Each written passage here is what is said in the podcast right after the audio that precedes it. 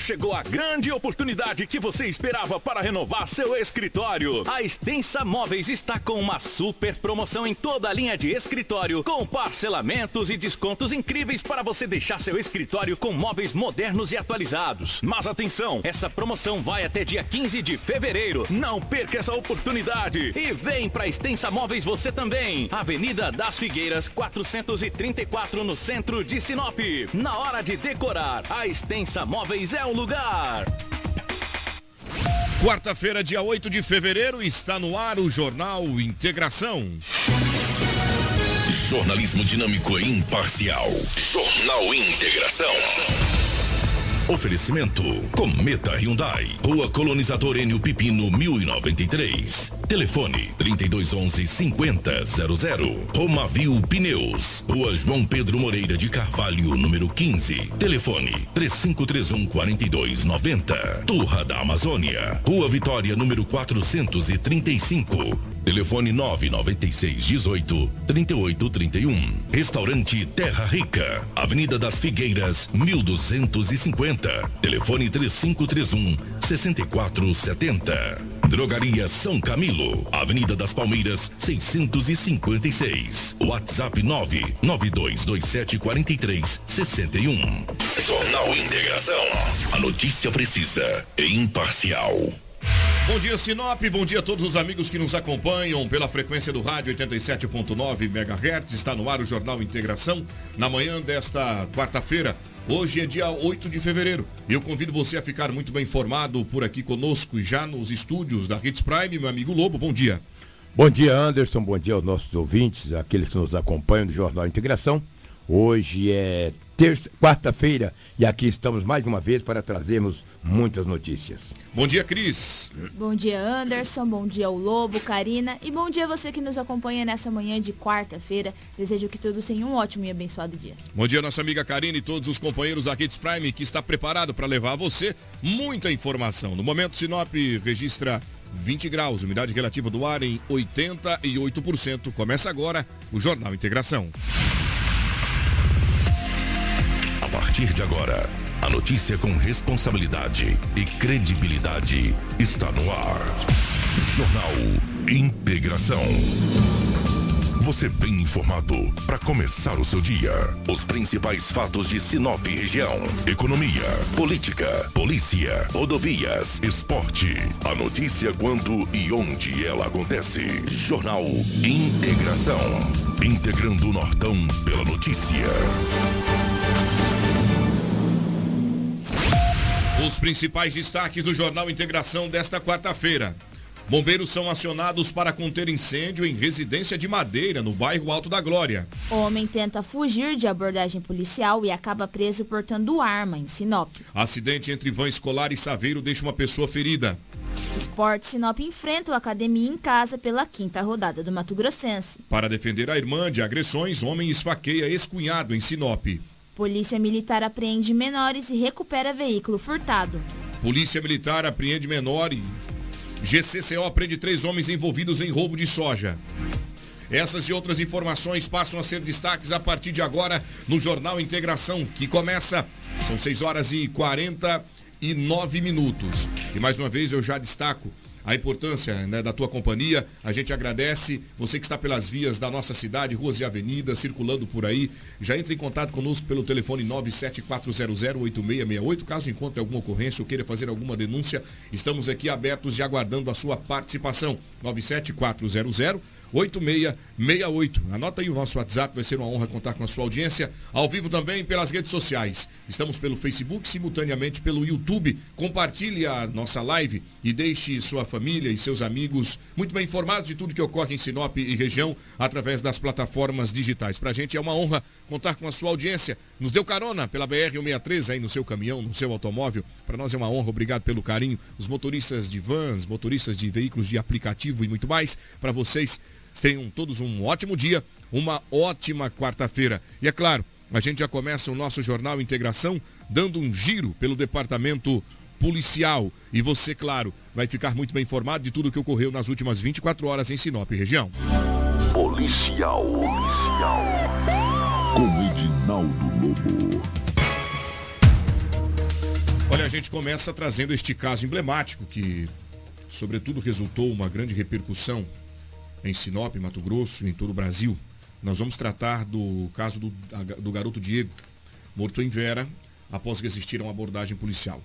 Os vídeos desde o início da ocorrência policial foram gravados por pessoas que estavam no endereço onde foi é, indicado por moradores da região que denunciaram uma perturbação de sossego.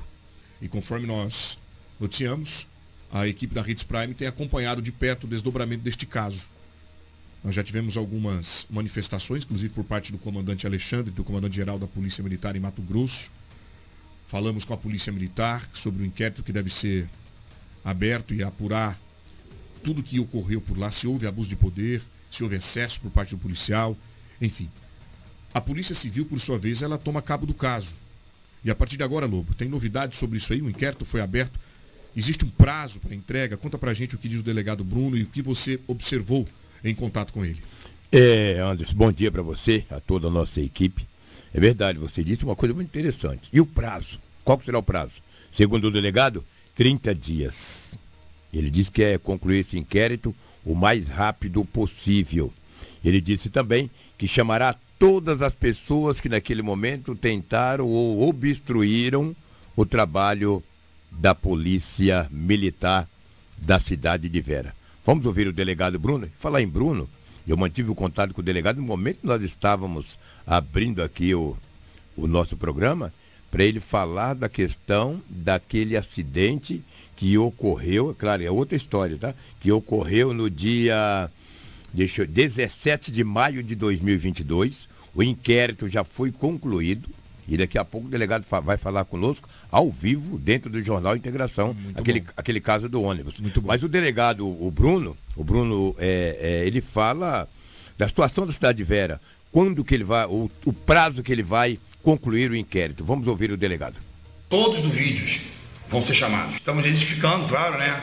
Formalmente, as pessoas vão ser chamadas e um deles ou alguns, provavelmente ali, pelo que eu estou vendo, também resistiram à prisão ou induziram, instigaram a resistência da prisão. A vítima morreu, ela não pode responder por resistência, mas quem induziu, instigou, deu causa ao resultado vai, vai responder por resistência. Eu tenho certeza que isso jamais teria acontecido se não tivesse essa aglomeração, deixasse os policiais fazer o trabalho dele. Eu falo isso como delegado porque podia ser civil, podia ser militar, podia ser PF, podia ser PF. Se deixasse o trabalho da polícia militar ser feita, era um crime de resistência, é um crime de, inclusive, pelo que eu vi, ele tem algumas passagens por resistência, perturbação sossego e a ocorrência se tratava disso.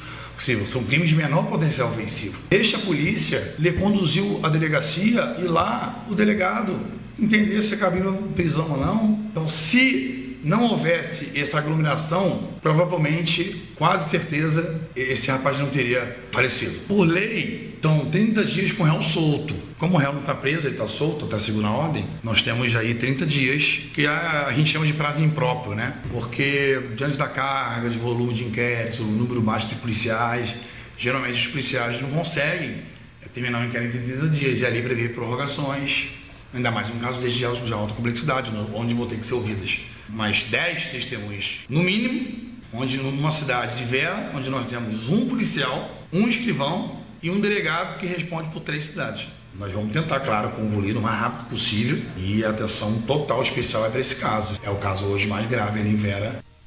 Muito bem, obrigado, doutor Bruno, pelas informações, pelo trabalho que a partir de agora passa a ser desenvolvido por ele. Grande delegado também, tá? É verdade. E você ouviu aí a fala do delegado Bruno? Na cidade de Vera tem um escrivão um investigador e um delegado que responde por três municípios. É Aí é complicado. Né? Isso é uma brincadeira. Isso é um tapa na cara da sociedade que paga os seus impostos e na hora que ele bem precisa não tem a segurança adequada. Olha, por quê? Porque tem um investigador, um escrivão e um delegado que responde por Sinop, por, por Vera, por União do Sul, ali Feliz Natal. Ah, cara, pelo amor de Deus. E o governo se fala em investimento na segurança pública e esquece de abrir concurso. Exatamente. E aí a gente fica, apadece, porque você compra instrumento, você compra material, você distribui viaturas, você. E aí fica as cidades, os municípios de Mato Grosso, é, carente da mão de obra.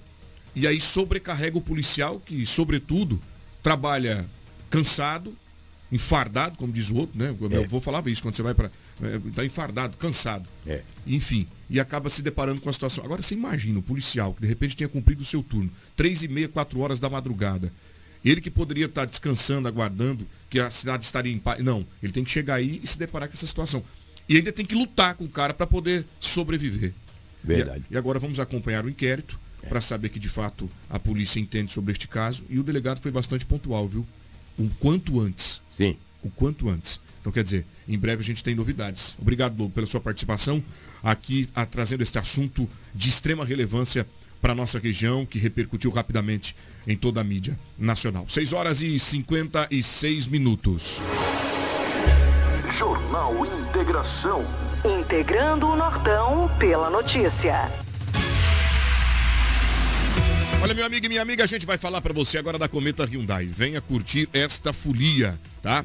É a folia de ofertas do bloco da Cometa Hyundai, toda a linha 2023 com taxa 0%. E tem mais. Que tal comprar um Creta com preço de HB20? Então venha para a Cometa Hyundai. Isso mesmo, na Cometa Hyundai você vai comprar um Creta modelo 2023 pelo preço de HB20. Não perca mais tempo e venha para a Cometa Hyundai. A gente está localizado na colonizadora N Pipino, 1093 no setor industrial sul. No trânsito, escolha a vida. Obrigado aos amigos da Cometa Hyundai. Voltamos ao departamento policial por aqui. São 6 horas e 57 minutos. Minha, eh, me antecipei, tá? A Cris está dando uma olhada aqui na nossa lauda. Houve uma antecipação, mas 6 horas e 57 minutos. Eu quero trazer tudo sobre esta recuperação de um veículo por parte da Polícia Militar. Vamos entender este caso. O Lobo é quem tem as informações completas para a gente. Volto com você, Lobo.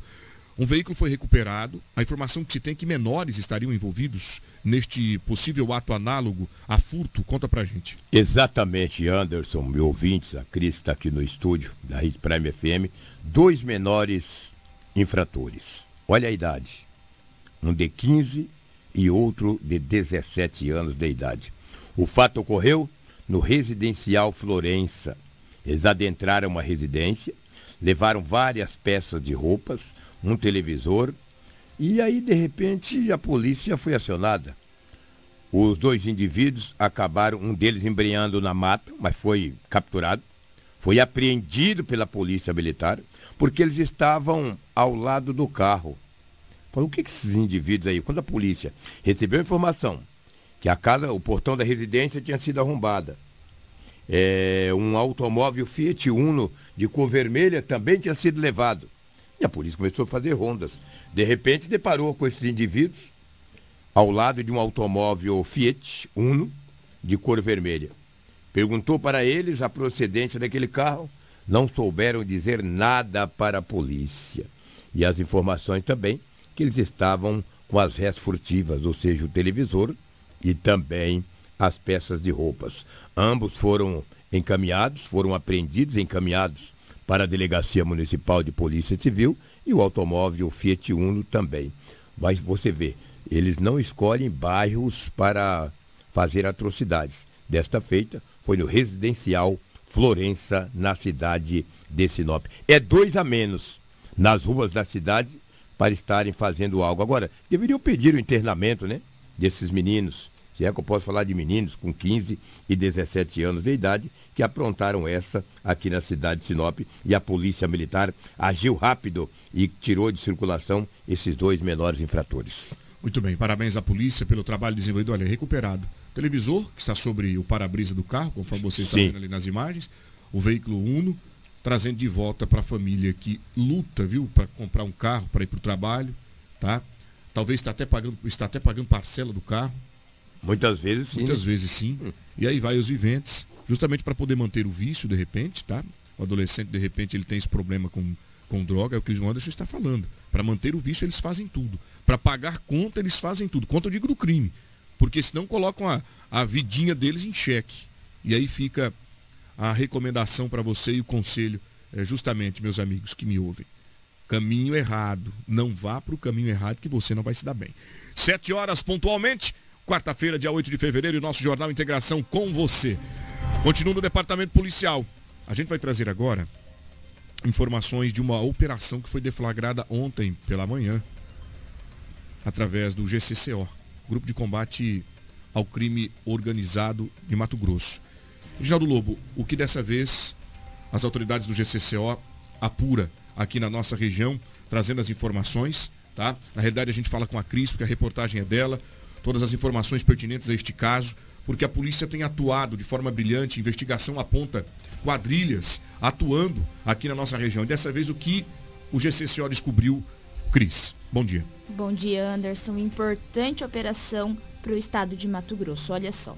A Polícia Civil de Mato Grosso deflagrou nesta terça-feira a Operação Safe Agro para cumprimento de 18 mandatos de prisão preventiva e de buscas domiciliares contra investigados por integrar uma associação criminosa voltada ao roubo de produtos agrícolas no estado.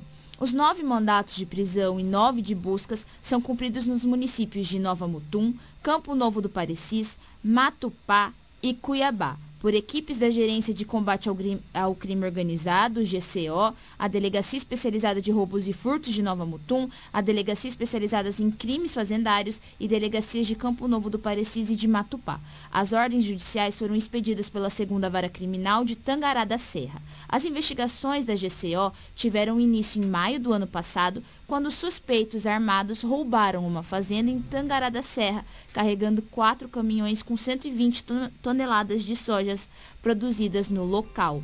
Durante as investigações, Anderson, olha só, a polícia apurou que parte dos suspeitos havia também participado de um roubo de defensivos agrícolas em uma propriedade rural do mesmo município. Os suspeitos foram presos na Operação Séries, deflagrada em maio do mesmo ano, quando foi apreendida uma arma de fogo e recuperada cerca de 5 toneladas de defensivos agrícolas. Nós temos a sonora com os dois delegados envolvidos nessa operação, que é o delegado da DERF, o Rodrigo, e o delegado da GCCO, o Gustavo. Vamos ouvir primeiro o delegado da DERF, o Rodrigo, que ele fala sobre o roubo de soja que aconteceu nesses municípios.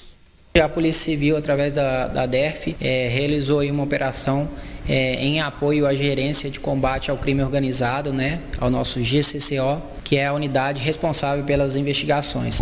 Então, é, hoje pela manhã nós demos o apoio aí aos policiais de Cuiabá, que realizaram na cidade de Nova Mutum quatro buscas domiciliares, é, bem como deram cumprimento aí a três mandados de prisão temporária é, em face das pessoas investigadas. É, duas dessas pessoas, além de serem presas em cumprimento ao mandado de prisão, também foram presas em flagrante pela posse irregular de armas de fogo. Vou passar a palavra agora ao Dr. Gustavo Godoy, que é o delegado do GCCO, que é quem tem mais informações a respeito da investigação em si.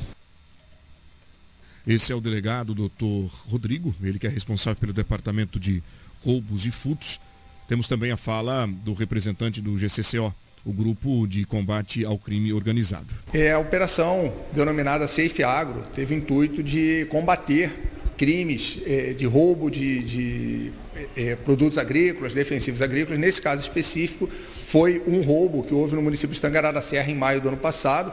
Foi roubada cerca de 120 toneladas de soja dessa fazenda e essas pessoas já estavam sendo investigadas por conta de outros crimes que foram praticados na região é, por conta disso, cumprimos aí é, é, esses quatro mandados de busca e três mandados de prisão aqui no município de Nova Mutum.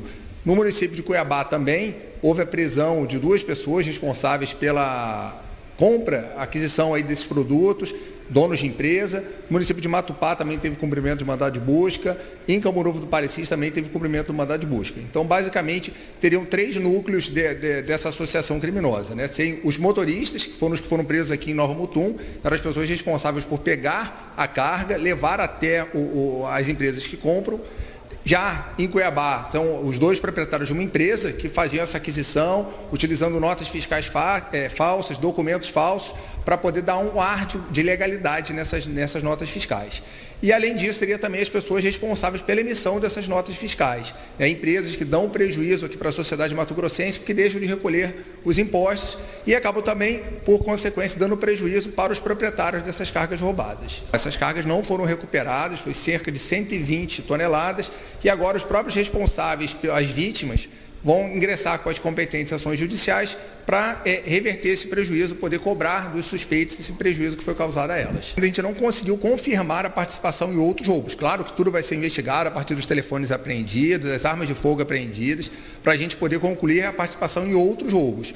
Um dos indivíduos que foi preso, é, foi cumprida a prisão temporária na, na, cadeia de Cáceres, morador de Nova Mutum, ele já tinha sido preso na operação anterior que teve na Operação Séries, ele foi preso transportando produtos roubados numa fazenda também em Tangará e, além disso, teve uma pessoa em Cuiabá, dono de uma empresa, que também já tinha sido preso pela GCCO na Operação Safra 2, que aconteceu no final do ano passado. Responsável pela compra, o empresário, mora em Cuiabá, no condomínio de luxo em Cuiabá. Aqui seria o núcleo dos motoristas que faz esse transporte até o município de Cuiabá. São todos caminhões com a documentação ok, não são produtos de roubo e furto, mas que eram usados para esses fins ilícitos. Essas pessoas já vinham sendo investigadas por conta até da Operação Séries, né? Teve a Operação Séries, foi deflagrada numa sexta-feira e no sábado anterior houve esse roubo da carga de soja em Tangará, então todas elas já estavam sendo monitoradas. Então, a partir da prisão de um motorista no mês de maio do ano passado, a gente conseguiu confirmar a participação dos outros e foi fazendo um trabalho de investigação, um trabalho de inteligência que demora um pouco, mas que hoje foi bem sucedido. Parabéns, doutor. É, obrigado aí pela participação no nosso jornal Integração, trazendo os detalhes desta operação. Agora, Lobo, como se não bastasse os altos impostos, os tributos, o preço dos insumos para produzir, o produtor também tem que conviver com o medo, né, o drama de ser é, vítima dos criminosos que tomam posse dos produtos que eles usam na propriedade. Sem dúvida alguma. Você vê o quanto que o empresário sofre, né? Ele compra caro, com nota, tudo, e de repente o bandido vai lá, furta o, a mercadoria dele e vende de repente para o vizinho. O cara bem próximo da região. Isso é triste, cara. É complicado. Mas a GCCO, que é o Grupo de Combate ao Crime Organizado do Estado de Mato Grosso, tem combatido isso e tem prendido muitas pessoas, mas infelizmente as nossas leis, as pessoas ficam presas. Fica lá um pouco tempo, sai, quando sai vai praticar o mesmo crime, lamentavelmente. Código Penal defasado, Código Penal que precisa ser revisto, uma vez que vivemos uma outra realidade na nossa região e no nosso Brasil, sobretudo. Então é necessário que as autoridades que assumem agora o poder legislativo e executivo possam estudar penas mais robustas para esse tipo de crime, uma vez que tem sido potencializado pela receptação. Então que fique aqui essa indicação. Cris, obrigado pelas informações. Parabéns ao grupo GCCO. São 7 horas e 7 minutos. Meu amigo e minha amiga está aí me acompanhando mais uma vez. Eu gostaria muito que você mandasse-nos uma mensagem através do 97400-8668. É o nosso telefone de WhatsApp, aguardando a sua participação. Caso você esteja pelas ruas e avenidas da cidade, acompanhando por aqui o nosso Jornal Integração, encontrou alguma ocorrência? A gente também abre o espaço para você que é o nosso repórter Rua Hits Prime. Então vem conosco. Olha, detalhe, tem também o nosso portal 93.com.br. Acesse porque todas as informações que levamos para você aqui pela manhã também são destaques no nosso portal 93, a plataforma digital que deixa você bem informado de manhã à madrugada. Obrigado a todos os amigos que sempre estão conosco por lá. Olha, agora são exatamente 7 horas e 8 minutos. Você, meu amigo e minha amiga, muito bom dia. É notícia. Você ouve aqui. Jornal Integração. Bom, agora a gente muda de departamento e vai para o quarto batalhão do Bombeiro Militar. Era por volta da uma da manhã quando foram acionados. As informações é da Cris, trazendo os detalhes sobre um princípio de incêndio. Onde isso ocorreu, Cris? Anderson, como você disse, o Corpo de Bombeiros recebeu ali por volta das 1h40 da manhã desta quarta-feira uh, um chamado de um incêndio ocorrido em uma residência na rua Mato Grosso, no bairro Alto da Glória. De imediato, o Corpo de Bombeiros se deslocou para o local com uma ABT, com uma viatura auto bomba tanque e fez o rescaldo do fogo dessa residência. Foi ali contido esse incêndio e graças a Deus não houve feridos, apenas os danos materiais, que é como nós podemos ver, essa residência é de madeira. Então, uma residência de madeira, as chamas se espalham mais rápido e precisou de um trabalho rápido do Corpo de Bombeiros, um excelente trabalho. De imediato foram até o local e fizeram esse rescaldo desse incêndio, Anderson. Muito obrigado, Cris, pelas informações. A madeira é um material combustível e potencializa de fato a chama se alastrarem ali de forma rápida pela casa. O Corpo de Bombeiros chegou rapidamente e fez todo o trabalho de rescaldo, conforme vocês estão vendo, inclusive a viatura ASA, né, que esteve lá para verificar se houveram uh, feridos, se pessoas estavam no interior da residência. Muito bem, parabéns ao trabalho por parte do Corpo de Bombeiros, os oficiais que pela madrugada atuaram lá na região do Alto da Glória. São 7 horas e 10 minutos, você me acompanhando aqui no Jornal Integração. Olha, daqui a pouco nós vamos tratar deste assunto que também foi é, polêmica e viralizou rapidamente em toda a mídia do Brasil. Um ônibus colide contra uma carreta na BR-163. Era no quilômetro 799. Vários passageiros estavam no interior do coletivo quando o acidente ocorreu. Uma grande força-tarefa para poder socorrer as vítimas que estavam no carro foi desempenhado por parte da Rota Oeste, Corpo de Bombeiros, Ciopaer e diversas outras autoridades que correram para o ponto indicado, onde teria ocorrido esta colisão, e fizeram por lá então todo esse trabalho. Até um helicóptero do Ciopaer foi usado para socorrer as vítimas. O doutor Bruno Abreu, ele que está à frente do caso, acompanhando todo o inquérito, todos os elementos foram colhidos para que justamente fosse é, inserido um documento oficial que deve ser encaminhado ao Ministério Público. O que entende a Polícia Civil? O que entendeu a autoridade policial? Como foi o trabalho de investigação? O que foi apurado neste ônibus? Qual é a responsabilidade do motorista? O que a partir de agora será é, medida por parte da Polícia Civil acerca deste inquérito?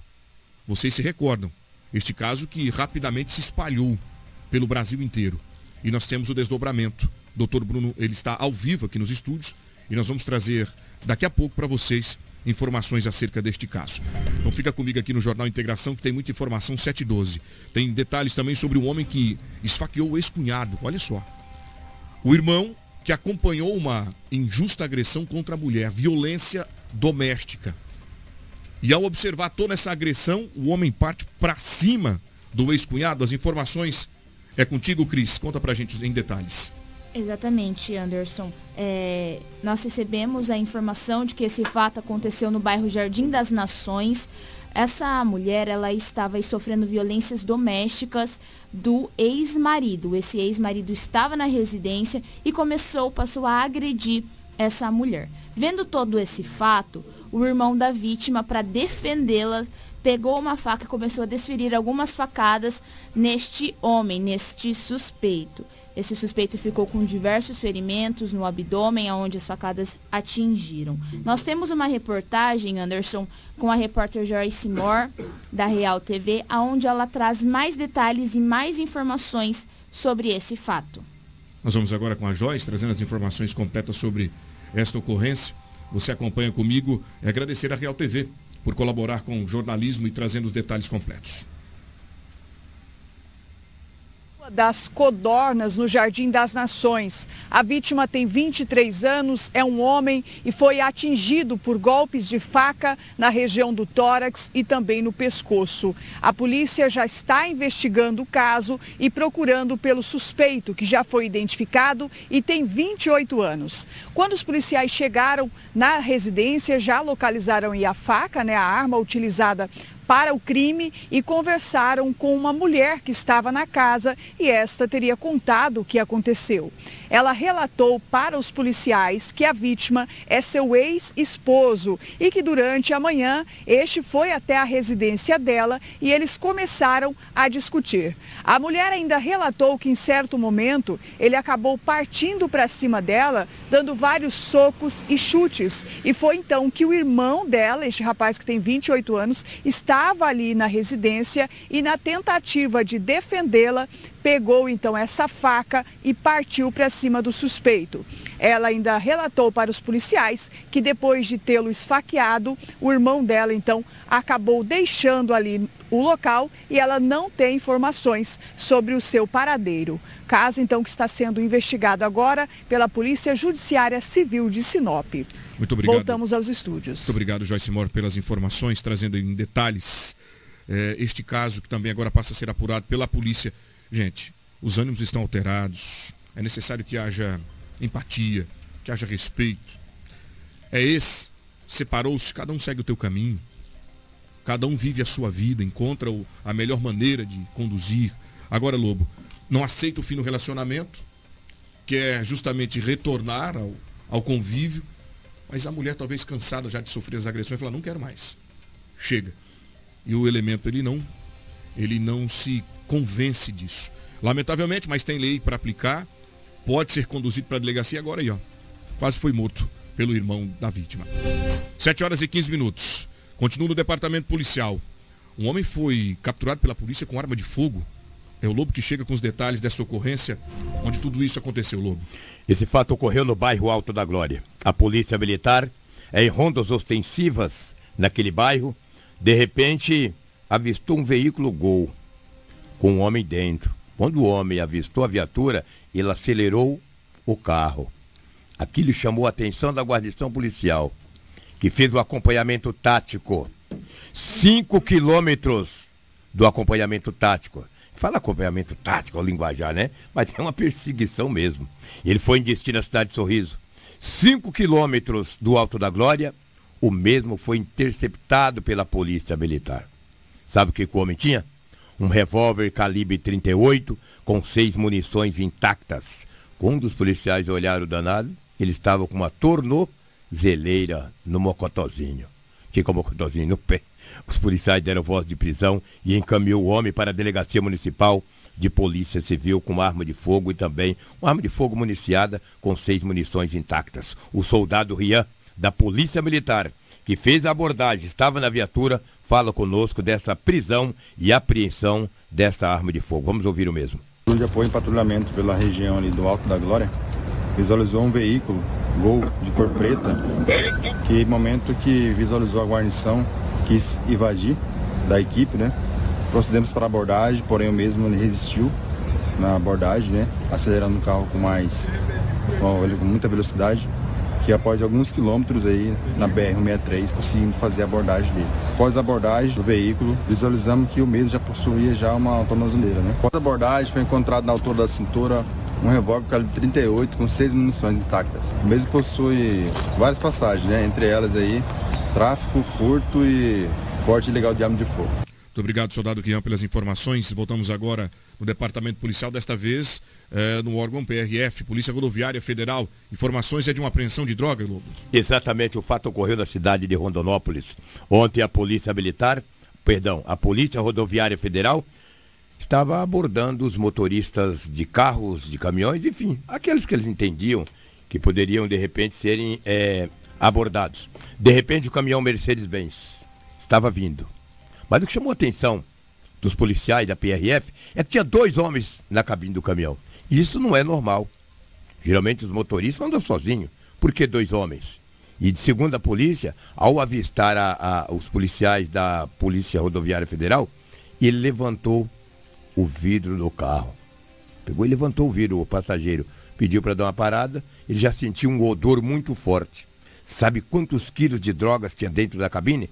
64 tabletes de substância análoga à maconha, totalizando 63 quilos. Os dois homens foram presos em flagrantes e não disse para a polícia da onde estariam trazendo a droga e para onde ela ia. Ficaram quietos e têm o direito de manter-se calado foram conduzidos para a delegacia municipal da cidade de Rondonópolis e o caminhão foi apreendido juntamente com a droga. Mais 63 quilos de entorpecente tirado de circulação nas BR, ou seja, no estado de Mato Grosso. Muito obrigado pelas informações da PRF, trazendo em detalhes aí essa apreensão de droga, tirando aí, né, que tira o sossego da família mato-grossense. 7 horas e 19 minutos. Já já nós vamos falar sobre o Esporte Sinop, que enfrenta a academia hoje aqui em Sinop. Às, às 19 horas? 19 horas. Muito bem, então daqui a pouco a gente vai falar sobre o esporte também, trazer mais informações da assistência social. A Sheila Pedroso é quem faz e, e, e orienta sobre as ações e campanhas que são desenvolvidas é, pela assistência social. 7 horas e 19 minutos, doutor Bruno Abreu, delegado de Polícia Civil, está aqui nos estúdios da Hits Prime. E a gente vai tratar de um assunto bastante polêmico, que chamou a atenção de toda a comunidade brasileira após um jovem ser morto ao resistir a uma abordagem policial. Eles estavam se confraternizando por volta das 3, 4 horas da manhã. Eram diversas pessoas, adolescentes e jovens que estavam por lá. E o, a polícia recebe a informação de uma violência doméstica, de, de uma perturbação de sossego. Perdão. E vai até o local observar o que estava ocorrendo. E é recebido de forma robusta por parte dos jovens que estavam lá. E para defender-se da injusta agressão, o policial desfere, o policial dispara alguns tiros e atingem um garoto de 26 anos de idade que morre no local. O irmão dele ficou ferido porque um dos disparos também acertou o rapaz. Dois disparos foram efetuados para tentar inibir que os jovens partissem para cima da guarnição. O rapaz já estava, inclusive, na viatura, quando foi motivado, de acordo com o que o doutor Bruno falou em sua sonora ontem para a nossa equipe de reportagem, tudo isso foi motivado pelos jovens que estavam por lá filmando e tentando defender o, os rapazes. E a situação tomou uma grande repercussão, conforme vocês estão vendo aí nas imagens. E é óbvio que a Polícia Civil, por sua vez, abre a partir de agora um inquérito. Lobo, e ao vivo está conosco, queria que você desse as boas-vindas ao doutor Bruno. Muito obrigado ao Bruno Abreu, delegado de polícia, ele que está à frente desse inquérito da Cidade de Vera e vai falar também daqui a pouquinho de um fato que ocorreu no dia 17 de maio do ano passado, aonde um ônibus acabou colidindo contra uma carreta ou vice-versa e oito pessoas acabaram morrendo naquela oportunidade. Falar do caso de Vera, um caso ainda que tem repercutido muito no Brasil. O inquérito está nas mãos do Bruno Abreu e esse caso aí tem uma repercussão muito grande, né, Bruno? Bom dia, um prazer tê-lo aqui no, na Rádio Hit Prime FM. Estamos ao vivo, não só para Sinop, mas para todo o Brasil. Bom dia, bom dia. Eu quero, eu quero agradecer aí a oportunidade de esclarecer esse caso aí de que teve grande repercussão. É, não, ele não iniciou comigo, né? Ele iniciou com outro delegado. Então, assim, é um fato de grande complexidade e um fator importante que ele realmente ele realizou todos os procedimentos com uma outra autoridade policial, né? Que foi muito bem feito o inquérito, no meu ver, foi tudo o que tinha que ser feito foi feito, né? E cabeu a mim apenas dar continuidade, continuidade. A, esse, a esse inquérito, né? É, daqui a pouco o Bruno traz as informações então para a gente. Obrigado, seja bem-vindo. Cris, as boas-vindas ao doutor Bruno. Bom dia, doutor. Seja bem-vindo aos nossos estúdios. Estamos sempre de portas abertas para recebê-lo. Muito bem. Mas o Bruno chega para cá para nós falarmos desse assunto também polêmico, que foi o acidente do ônibus em que envolveu aí é, várias pessoas, oito vítimas fatais foram registradas, viu? É, é, e é evidente que a polícia passou a apurar de quem seria, Lobo, a responsabilidade sobre este caso. Um acidente também emblemático, né? Porque a BR-163 a gente fala sempre da infraestrutura, nós falamos sempre é, da cobrança em que há na, duplicação da BR-163 para dar segurança na, trafega, na trafegabilidade. Agora, Bruno, o que a Polícia Civil entendeu, o que foi de fato observado e os elementos que foram trazidos para esse inquérito, para que a gente possa esclarecer para a nossa sociedade que o trabalho não parou, não é? Não, não parou. É... Eu já posso explicar aqui o caso todo? Por favor, fique à vontade. Então, é bem importante registrar uma coisa, né? O, o, o caso ele, ele, foi, ele, ele foi em maio do, do ano passado, né? Perfeito. E eu não estava à frente dessa investigação e o delegado que iniciou a investigação é, realizou, no meu ver, quando eu recebi os autos inquéritos, né? É diferente quando a gente recebe, quando a gente inicia a investigação, termina ela, Perfeito. e é diferente de quando a gente ter, começa um inquérito policial analisando ela a, a, a, partir de provas documentais, né? E não provas orais, como ocorreu na, com o delegado, né? Mas foi muito bem feito, aí ouviu tudo que tinha que ser ouvido, né? Claro que às vezes você não precisa ouvir todas as testemunhas, né? São mais de 20 vítimas. Você não precisa exatamente ouvir as 20, né?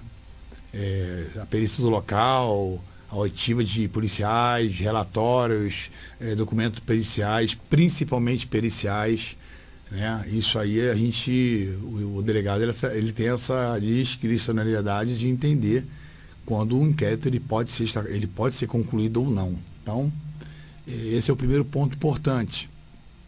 O segundo ponto importante é que quando eu peguei o inquérito, é, com base no que tinha ali, eu entendi que é, já havia elementos suficientes para a conclusão do inquérito. Não só porque o inquérito em si ele já tinha bastante elementos de informação para eu analisar a, a e culpa do, do, do, motorista, né? se houve imprudência, negligência, imperícia, né? no caso de culpa, ou falta de conduta, se ele haveria dormido ou não. Isso é muito importante, porque é, esses fatos eles demonstram se houve conduta ou não e se essa conduta foi dolosa ou culposa. culposa. É o que nós, a, a, nesse caso aí específico, a, temos que analisar. Né?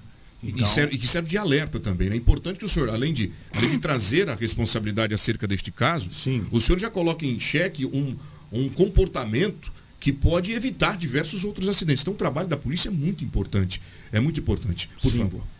E o primeiro caso, e a primeira coisa que a gente faz né, é, é no crime de homicídio a gente ouvir as pessoas que estavam no local, né, que participaram do evento, né? Foram oito mortes, então nós ouvimos as, praticamente todas as testemunhas, né? Faltou uma ou outra, mas deixa claro que o, o, fato ocorreu em maio. E o inquérito foi relatado nesse ano. Olha isso. Então, ou seja, muito tempo depois. Muito tempo depois. Porque eu assumi a delegacia muito tempo depois, né? E eu não estou só com a delegacia de Vera, né? Tem a delegacia de Vila de Natal, a delegacia de Sinop, né? São três cidades o polo de Sinop, mas a gente não, também não pode fechar os olhos para as outras cidades. E, infelizmente, é, ou infelizmente, é, é, é só tinha eu para atuar nessas três cidades.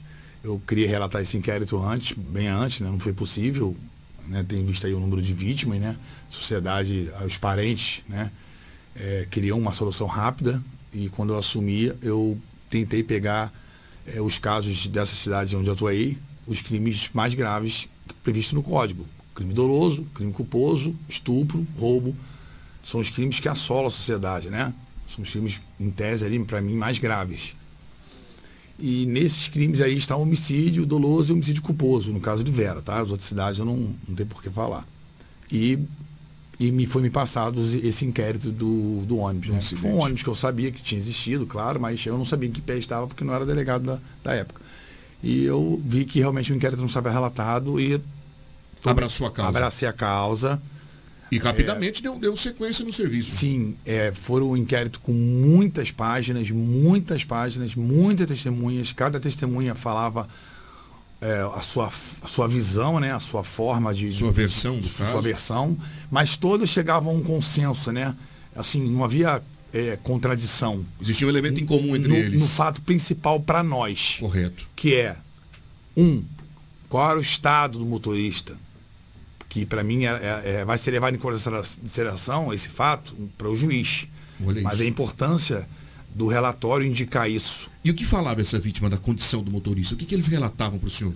Olha, é, o motorista ele estava muito cansado, o ônibus quebrou então vamos aos fatos. Ótimo. O ônibus quebrou antes de Lucas do Rio Verde.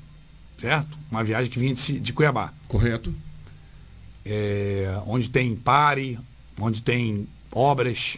Essa BR é uma BR mortal, né? uma BR muito complicada de se dirigir, onde tem muita obra. Então o motorista já chegou naquela cidade de Lucas Rio Verde já normal, desgastado. Né?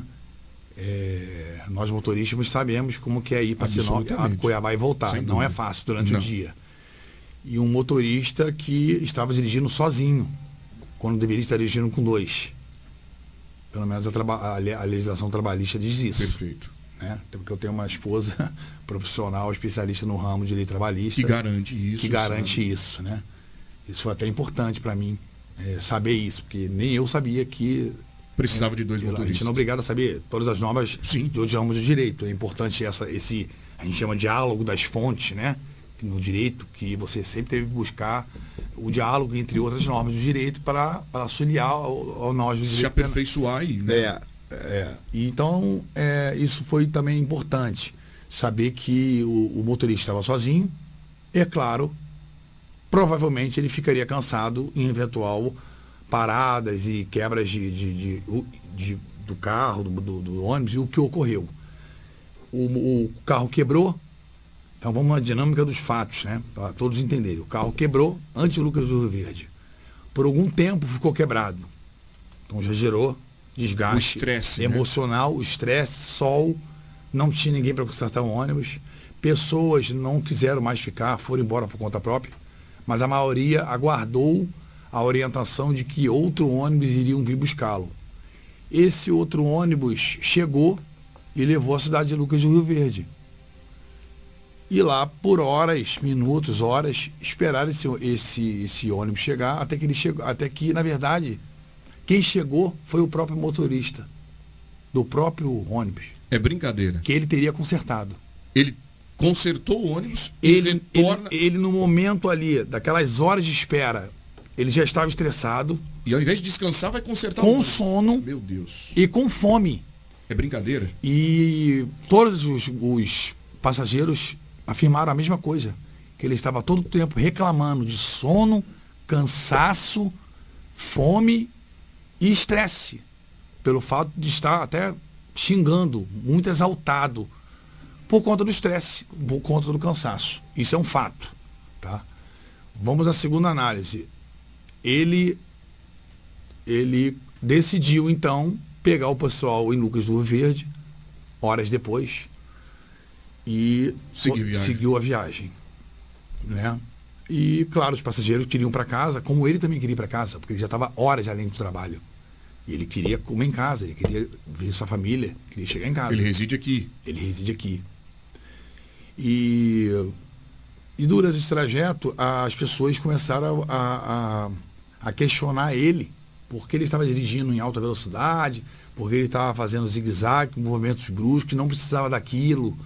Nós já estávamos em sorriso, perto de, já estávamos em sorriso, né? Chegando em Sinop, que as pessoas inclusive queriam comer, né? Porque também estavam com fome, e ele falou que, diz as testemunhas, não vou parar em lugar nenhum, eu só paro em Sinop porque eu tô, estou muito cansado, com sono, estressado, e, e, as pessoas até solicitaram a ele então que ele parasse um ônibus, que. Chamasse um, um reforço. Chamasse um reforço, uma ajuda.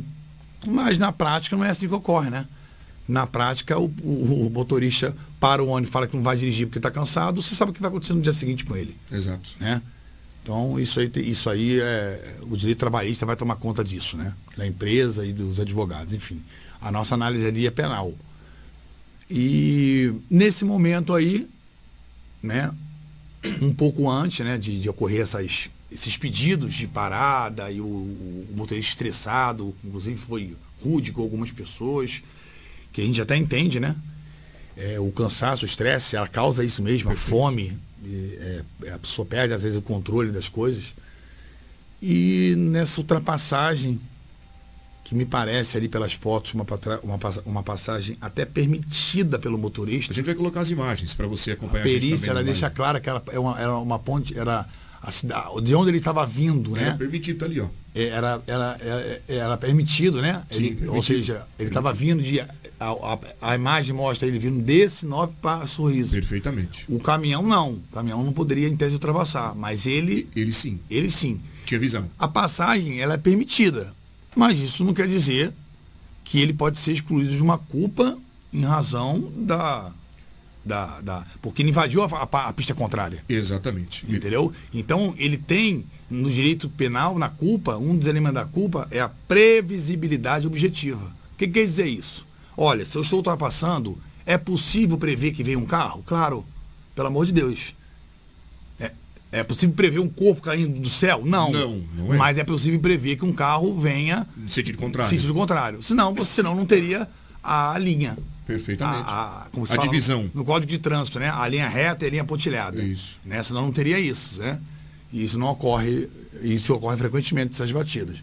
Então o motorista ele tinha previsibilidade, até porque ele foi avisado. Por várias vezes, para parar de correr, estava andando várias vezes zigue-zague e a gente não sabe a causa. Inclusive a perícia ela não sabe o porquê é, do estado anímico do agente. Não tem como um perito saber isso, né? O perito ele analisa, ele analisa os fatos. Exatamente.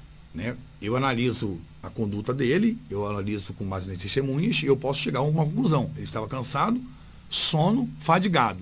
Isso aí é fato concreto, é fato que eu não preciso nem da oitiva do, do, do, do suspeito, né? infelizmente, infelizmente suspeito, para analisar isso. Isso 20 testemunhos me falaram. Olha só, Bruno, agora, o que a empresa. É, é importante que você traga para a comunidade, porque você também ouviu os representantes da empresa. Sim. Tá? O motorista, por sua vez, conforme você está relatando, vai ser indiciado, né? Foi indiciado no seu, no seu inquérito. E eu vou explicar o porquê. E você vai me explicar daqui a pouco por quê. Mas, diante de todo. Antes de, de trazermos a, a, o, o final, o que, que, a empresa fala quando você diz, olha, teu motorista estava cansado, teu motorista estava sozinho, teu motorista trabalhou até de mecânico para tentar arrumar o teu ônibus, quando ele consegue resolver a pane, ele segue viagem. O que a empresa fala sobre isso? Na verdade, a empresa ela apresentou apenas documentos documentos que pra gente não. É, pra gente, é, de inquérito policial, é totalmente desnecessário. Só eu, quero, comprova eu quero saber a o contrato que tem da empresa com o motorista. Isso não me importa. Tanto porque o senhor vai, vai conduzir o penal. Eu vou, conduzir, eu, vou, é eu, vou, eu, vou conduzir o penal. Mas claro que o penal vai interferir no trabalhista. Existe. Por isso que a cobrança do advogado, porque ele quer saber do conclusão do inquérito que vai interferir. Mas as vítimas, os parentes das vítimas, também estão cobrando. Estão cobrando. E nós temos um princípio constitucional que é aplicado um princípio novo, né? Novo que eu falo porque veio com a emenda 45, chamado duração razoável do processo. Correto. Mas no caso, leia-se, leia-se procedimento. Então, assim, duração razoável do procedimento. O procedimento já tinha um ano e meio. E o motorista, ele sempre, ele sempre apresenta laudos psiquiátricos. E eu não estou aqui para criticar isso, porque eu não sei o, o- o estado emocional dele hoje. Correto. Mas eu também tenho que analisar o, o estado emocional de todas as famílias que perderam oito, oito É, vidas. Exato. Por um lado, você tem um motorista com uma família que sofreu essa situação, que está traumatizado, eu acredito, mas também nós temos oito outras, pessoas, outras famílias que cobram a resposta. Por que, que isso meu Então, assim, nós temos uma, uma- um advogado cobrando a resolução do inquérito, na verdade, não pedindo a resolução do inquérito, pedindo di- dilações, pedindo, é, pedindo diligências, que para mim não é necessária, pelo ponto de vista que o inquérito, para mim, já está com todo o que eu tenho para ser concluído, e eu tenho que olhar a duração razoável do procedimento. O advogado quer protelar Já tem isso. um ano e meio, né? Eu não posso dizer que ele quer protelar. Eu estou dizendo que ele já tem um ano e meio que o motorista não é ouvido. Compreendi. Sempre com laudos psiquiátricos. Compreendo. E eu não posso ficar esperando dois, três, quatro anos, cinco anos um laudo é, psiquiátrico sendo renovado esperando o motorista um dia ele tiver Resolver bem, falar contigo. resolver falar. Não dá para esperar isso. E o senhor tem autoridade de falar, vou concluir o inquérito aqui agora. Ponto. Eu tenho autoridade porque eu tenho discricionalidade previsto no artigo 14 do CPP, onde eu posso delegar diligências que eu não entendo imprescindíveis para o inquérito, tá? Então, assim, eu queria deixar claro isso, porque ontem isso foi falado pelo advogado, que houve, eu não fiz a perícia no tacógrafo. Gente, o tacógrafo do caminhão, antes disso, eu vou falar isso para chegar na conduta principal, que é o indiciamento, porque indiciamento, eu fiz o indiciamento dele culposo. É, o, o advogado ele informou que eu fui um pouco precipitado, mesmo após um ano e meio do inquérito policial, que eu fui precipitado em- porque ele fez algumas diligências que não foram cumpridas por mim. E uma delas ele bateu que tinha que ser ouvido dois, né? Isso eu- até numa, um canal importante, né? Da, da- No- da- veículo de comunicação. veículo importante aí do país, na cidade, na, ontem, né? Que eu não fiz diligências que para ele eram impre- imprescindíveis. Ouvi outras testemunhas. Pô, eu ouvi 20 testemunhas que estavam dentro do ônibus. Então, para mim, não precisa mais ouvir ninguém. Eu vou ouvir quem? Será que o, aquela pessoa que estava olhando a batida vai dizer o que 20 pessoas falaram? Entendeu? Entendi perfeitamente. Por mais que ela fale alguma coisa diferente, para mim não vai fazer diferença. Né? Do que a gente está vendo pessoas que estavam dentro do ônibus que viram todos os fatos, desde a quebrada do ônibus até o horário da, até a hora da batida. Estavam na viagem, desde Na o viagem. início até o final, até o final trágico. Sabiam de coisas que nenhuma testemunha ia saber, mesmo aquela que, que viu a- a- o acidente. Agora, o que, que o senhor entendeu? E esse motorista pode ser, é, vai ser indiciado é, em, que, em que crime? A gente pode falar crime? É, então, é, eu deixei claro no relatório, né, até por justiça, né, que a gente não pode olvidar que ele estava cansado, estigado, muito com sono, mas ele tinha consciência disso e decidiu ir. Assumiu a responsabilidade. É, É eu, isso. eu não digo aqui assumir dolo, né? Como dolo eventual, né? Que a gente chama de dolo eventual. Eventual, Você, ah, né? você bebeu, assumiu o risco de matar. Eu não estou falando que é isso. Mas ele assumiu a direção. Ele assumiu querer dirigir, né? E você está fadigado, não quer dizer que você vai assumir o dolo e dirigir cansado e, e se matar, você vai matar dolosamente. Pô, se fosse assim, Compreendi. mas tá da população, talvez, que bate de carro cansado, seria indiciado dolo- dolosamente, não é isso. Eu analisei o seguinte, para ter é, é, fato, o fato típico, ou seja, o homicídio, ele precisa de um elemento. O primeiro elemento que a gente tem que analisar é a conduta. E um dos fatos excludentes da conduta é o sono. O cansaço. Quem está dormindo não pode praticar conduta. Não pode praticar conduta. Entendeu? Então, se no momento daquela ação ele tivesse dormido, apagado, né? Tem gente que apaga durante o volante, apagou. Eu não, tenho, eu não teria como atribuir culpa a ele, dolo, infelizmente, infelizmente ou infelizmente, é, para a família, né? Infelizmente para a família, que às vezes quer que ele seja culpado, para, enfim. Eu não poderia atribuir nenhum crime a ele. Mas a perícia, ela deixou claro que ele invadiu a pista contrária e voltou. Tentou voltar. O que significa que ele estava acordado. Acordado. Ele estava acordado. E, e sair para ultrapassagem, conforme disseram ou seja, as testemunhas. Ou seja, ele estava ultrapassando, viu o caminhão vindo, tentou voltar, porque as frenagens deixam isso claro. A perícia deixa claro que a causa do acidente, eu mostro para vocês aqui, com, a, com essas palavras. A causa do acidente se deu por ato humano, por ultrapassagem que colidiu de frente. Não importa a velocidade. Se ele estava 20, 30, 40, 100, ele fez uma ultrapassagem legal, mas ele colidiu de frente com um caminhão que está vindo na sua direção.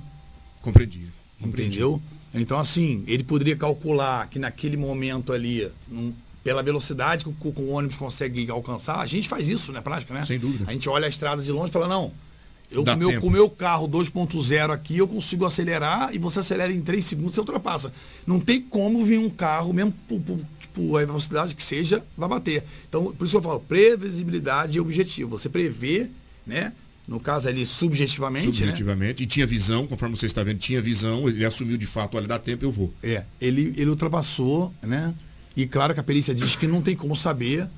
É, é, não tem como saber a velocidade que ele, que ele estava, né? No momento. Mas aproximadamente ali, é, dentro da, da, das normas, né? É, dentro de dentro das normas de, de, de, trânsito, porque ali não tem uma, é uma sinalização. Ali não tem uma sinalização e, pela, e pelo código não tem sinalização, você chega ali ao parâmetro de 80 por hora. Né? Então, Eu... assim, ele estava mais ou menos no, no, no, na velocidade dele normal e colidiu de frente com o caminhão. E o, e o advogado ele questiona realmente o porquê não foi feita perícia no tacógrafo é, do é, caminhão. Entendi. Né? Entendi. Entendi. Lobo, você tem um questionamento ao, ao, Bruno? Não, não era um questionamento que eu tenho ao Bruno, ele praticamente já explicou toda essa situação. Muito bem esclarecido. É, é, muito bem esclarecido. Entre as vítimas que tiveram as suas vidas ceifadas, tinha a professora Sidney Cardoso, de 48 anos de idade, uma professora Seu que lecionava na escola é, Ede, é, Ederi Boltovani. Uma, tem, prof, uma tem, foto, tem foto dela, inclusive. Tem foto aí, dela. Ela, ela é seu filho. Ela, né? é o filho. Ela é o filho. Um garotinho de, de 11 ou 13 anos de idade na oportunidade. Se você tirar, tiver a foto aí, Karina, não sei se tem, se tiver, tudo bem. Tá aí, Ele foto tá aí, professora. Professora junto com o filhinho dela. Então essas vítimas, essas duas vítimas aí moravam em Sinop, uma professora muito conhecida, entendeu? Um caso já esclarecido. O delegado Bruno de Abreu, frente ao inquérito, indiciou o motorista por homicídio culposo, sem intenção de matar, não foi dolo. Ele entendeu desta maneira e agora cabe à empresa, juntamente com as vítimas, as vítimas das famílias das vítimas, tomarem todas as medidas. Eu posso interromper assim, interromper no sentido de toda liberdade, é, doutor. Estamos aqui. Eu queria, eu queria, eu, eu, queria ler, é, é, eu queria ler dois parágrafos bem pequenos da Politec que me fizeram é, refletir de uma forma refletir de uma forma que sobre a curva, né? Que deixa claro aqui que o motorista, pelas fotos, deixa claro, não sei se vocês vão ter as fotos da frenagem, né? Ele indo para o lado e voltando, inclusive o motorista do caminhão relatou a mesma coisa, né? Que ele estava na pista contrária. E a perícia, ela é clara que ele estava invadindo a pista. Então eu vou ler um trecho aqui da perícia e deixar claro para a população, né? Que a gente se baseia muito na perícia, inclusive no caso de ontem, né? Sem dúvida. A perícia ela vai mostrar. A, a perícia ela vai dizer isso aqui, ó, que eu, delegado, não tenho como dizer. Né? Não tem como, porque eu não sou, eu não sou especialista nesse assunto. Exato. Ela bota assim, das considerações técnicas. No final, ela bota, que é importante. Devido ao estado em que ficaram os veículos, não foi possível retirar os discos do, do, do tacógrafo que é importante para ver a velocidade, quanto esse motorista está dirigindo e Como tal. Como é que vai achar o tacógrafo de um ônibus na condição que ficou à frente daquele carro ali, gente? Visando saber qual a velocidade desenvolvida por ambos os veículos. É isso que o advogado quer saber do tacógrafo. Porém, a perícia afirma, sendo certo que, contudo, que o fator velocidade que é o que tá, o tacógrafo vai ver, não é causa do acidente. Ou seja, descarta o tacógrafo. Não precisa Não mais é dele. causa, Não nexo precisa- de causalidade. Exato, Não precisa mais dele. Não é nexo. Não foi causa da doente. E sim a invasão da faixa. Pronto. Mas claro que isso é impossível. Não tem. E eu vou falar o final. Conclusão. Conclusão, conclui-se as mortes, e ele deixa lá na conclusão do inquérito da perícia. Que a causa do acidente se deve à invasão da faixa por parte, por parte do veículo do ônibus, por motivos não determinados. E aí que entra a minha parte. Compreendi. Saber se ele estava dormindo ou não. Por que ele ultrapassou? Ele ultrapassou porque ele queria chegar rápido em casa, porque ele queria, pô, já estava horas cansado e tal, estressado, queria ir embora. E a gente, quando quer chegar rápido no lugar, a gente faz algumas Acelera e vai besteiras, embora. É, né? pois é. Não foi possível determinar a causa. Qual a causa? A causa que eu já sei. Que 20 pessoas te disseram. Que ele estava fadigado, cansado, queria ir embora rápido, estava dirigindo rápido. Então essa causa que a perícia não pode apontar, eu posso, porque são as provas testemunhais. Perfeitamente. Estava no local. E ele não dormiu porque a perícia lá atrás informa que ele virou o volante, ele tentou. Então, se ele tentou virar o volante, ele não estava dormindo. Quem dorme, ele teria seguido reto e, e- e na direção do motorista e, e seria para o outro lado da pista. Uma visão de experiência volta. técnica. Muito bem. Doutor Bruno, Tá. quero agradecer o senhor pela participação, muito bem esclarecido.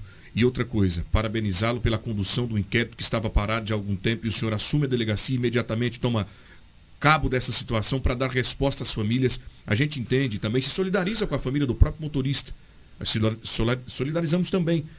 Oito outras famílias do outro lado precisam da nossa solidariedade e de uma resposta. Parabéns à Polícia Civil, parabéns ao teu trabalho eh, e a portas abertas aqui da, da nossa emissora para É, receber posso o só fazer uma consideração final? Por favor.